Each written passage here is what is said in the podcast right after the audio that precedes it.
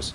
So the the first, obviously Shabbos, there's thirty-nine melachos, and the the basic idea of a violation of one of those thirty-nine melachos is um, is a love in the Torah that has a Korish prohibition. So therefore, if a person has a Peshogi, he'll bring a Chatzis. So that's why throughout Shabbos, whenever there's, there's, there's it says Chayav, like it says, if a person does this and this, he's Chayav. So Chayav could mean a Chayav, uh, if he did it b'mezid, he'd be Chayov Misa. Sorry, there's a Chayov Misa with, with Korish as well, but it's it's a Chayov Misa. So you get Chayav Skila, and a Peshogi, it's it's Chayav a Korban. So that's what Chayav means. And potter throughout Shabbos means you're exempt from, there's a klal, we'll see it on Daf Gimel. The Gamora says that anytime it says potter in Shabbos, it means potter aval asa. It's still prohibited. So it means normally it's Asimid Rabbonah. Nice. That's the klal of potter aval asa.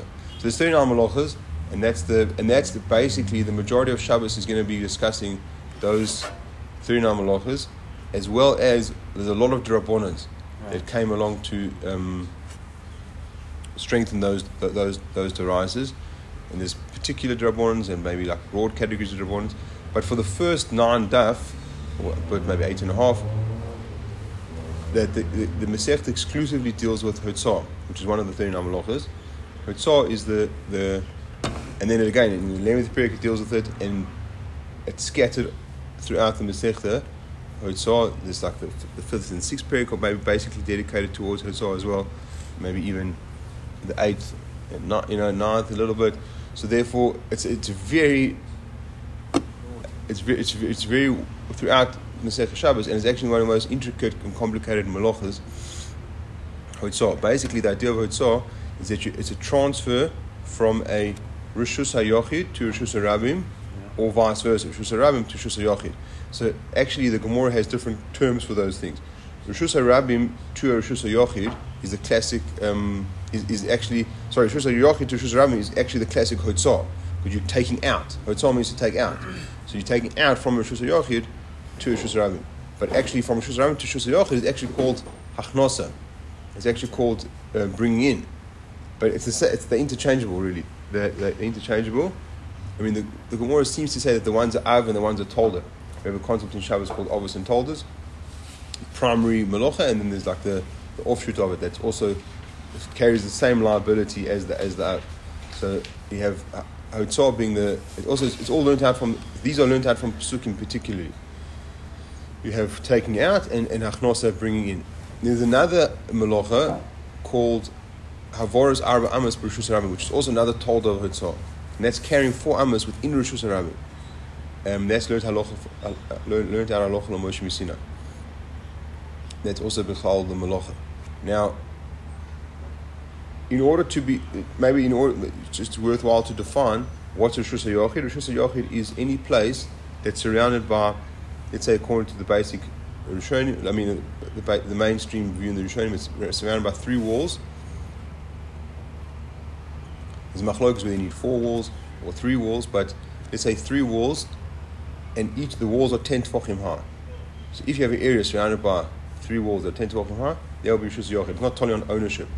If it's uh, if it's not totally ownership, and Rishus Rabbim is an area that has to be sixteen amos wide, it has to be unroofed. We've all learnt out how how this according to the situation was for the for the, um, the Yidden in the Midbar. They in the Midbar that was the Rishus Rabbim. There were it was wide roads, unroofed. It was open, and many people are travelling it every day. There's some opinions there have to be six hundred thousand people travelling in it. Some opinions not. It's actually a lot of Rishonim hold you don't have to need six hundred thousand, but it seems to we rely on that for our eruvim, because if our streets would be considered a real Rishus Rabbim, you wouldn't be able to make the eruvs that we make. So that's so those are the conditions of Rishus Rabbim. Now, those are minat Torah, the two danger zones.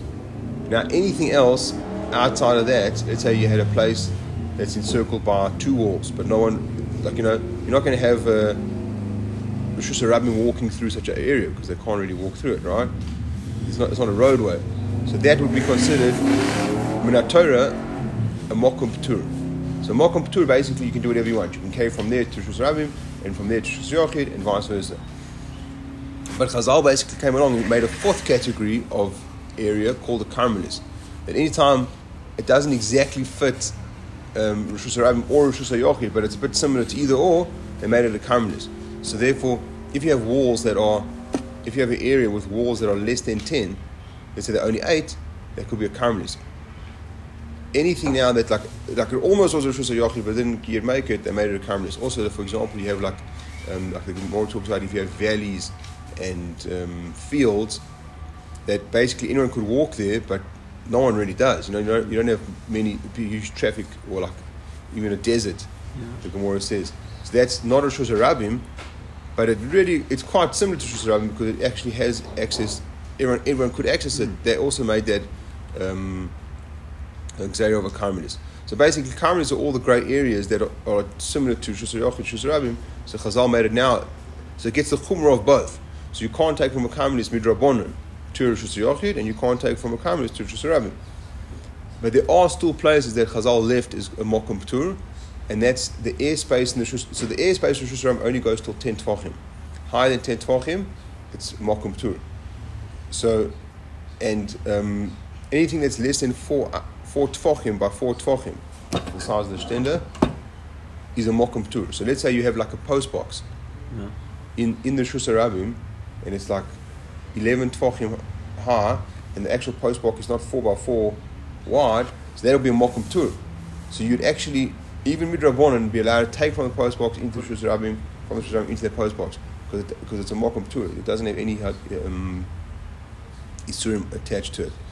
So those are the those are the basic four rishus for Shabbos, and and and and their, and their halachas. And Hutzah would be taken from the rishus hayochid to the rishus Rabbim. Hachnosa would be taken from the rishus hayochid from rishus Rabbim back into the rishus hayochid. Now, there's what's very important, and the Perik's going to discuss this at, at, at a lot of length, is that in order to be chayav, you need an akira and Hanacha. So it needs to be that you pick up the item from the one rishus, rishus A, that it has to be lifted up. Let's just even just say for now, um, it has to be lifted up off the ground. Then it has to transfer into the next rishus, and then you have to place it down in the next rishus, and that's called Hanacha. If for whatever reason you picked it up, and let's say you picked it up from rishus hayochid, and you walked down to rishus Rabbim, and you never stopped, you just kept walking the whole Shabbos, and you never actually put it down, you'll be potter. Because you only chayav when you place it down in the in the rishus Rabbim. That can't carry through our right, Rabbim.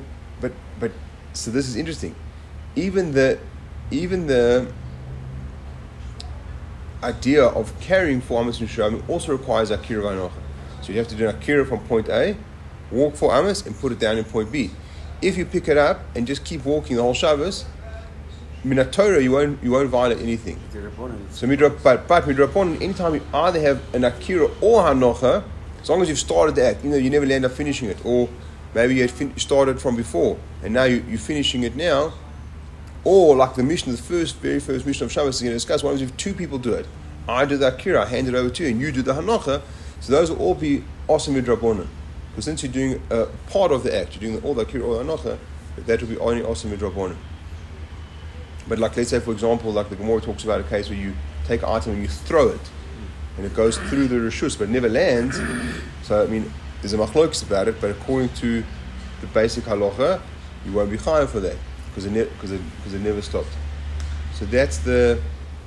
And there's another halacha that we're going to learn about um, at length, is the halacha that in order to have an akira and hanacha, it has to be taken from and placed into a place of dalet tfochim or dalet tfochim. So basically, the basic idea is it has to be like a sturdy, um, um, s- separate chosh of a place. So let's say if it was like balancing on your, okay, it has to be three tvochim high. If anything less than three tvochim is considered bolted to the ground, so it's considered if it's on the ground. But let's say, let's say yeah, you had you had this item placed on top of that, and it's more than three tvochim off the ground, but it's not dalal al dalal. So if you take it off there, that's not considered an akira.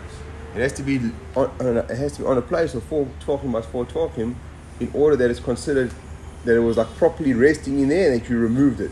But over here, it's just like floating in the rishus, so it doesn't have a status of akira. And therefore, con- similarly, if you had to take it from the rishus and place it down like that onto that, you would be potter, because you haven't done hanocha until you do hanocha on a mokum dalal dalal. All these halachas that I'm saying, it might sound maybe like a lot, But but like most of them are actually in that first Mishnah of Shabbos, and that's why. Um, so T- Toz actually says, well, interestingly enough, that the reason why we start with Hutzah is because he, Toz brings out what, what we call a melachos grua, that it's a, I mean, you know, like what are you doing already? You're not cooking or, or you know, sewing or whatever. You're not doing. You're just moving an item from here to here, you know. And, and in your own rishus, you can carry the whole day. So, like, what are you really doing? So it's such a subtle malacha. So basically, the, the Gamora emphasized and went out of its way to show the prominence of this malacha, that it actually is a malacha and all the variables of it. Okay.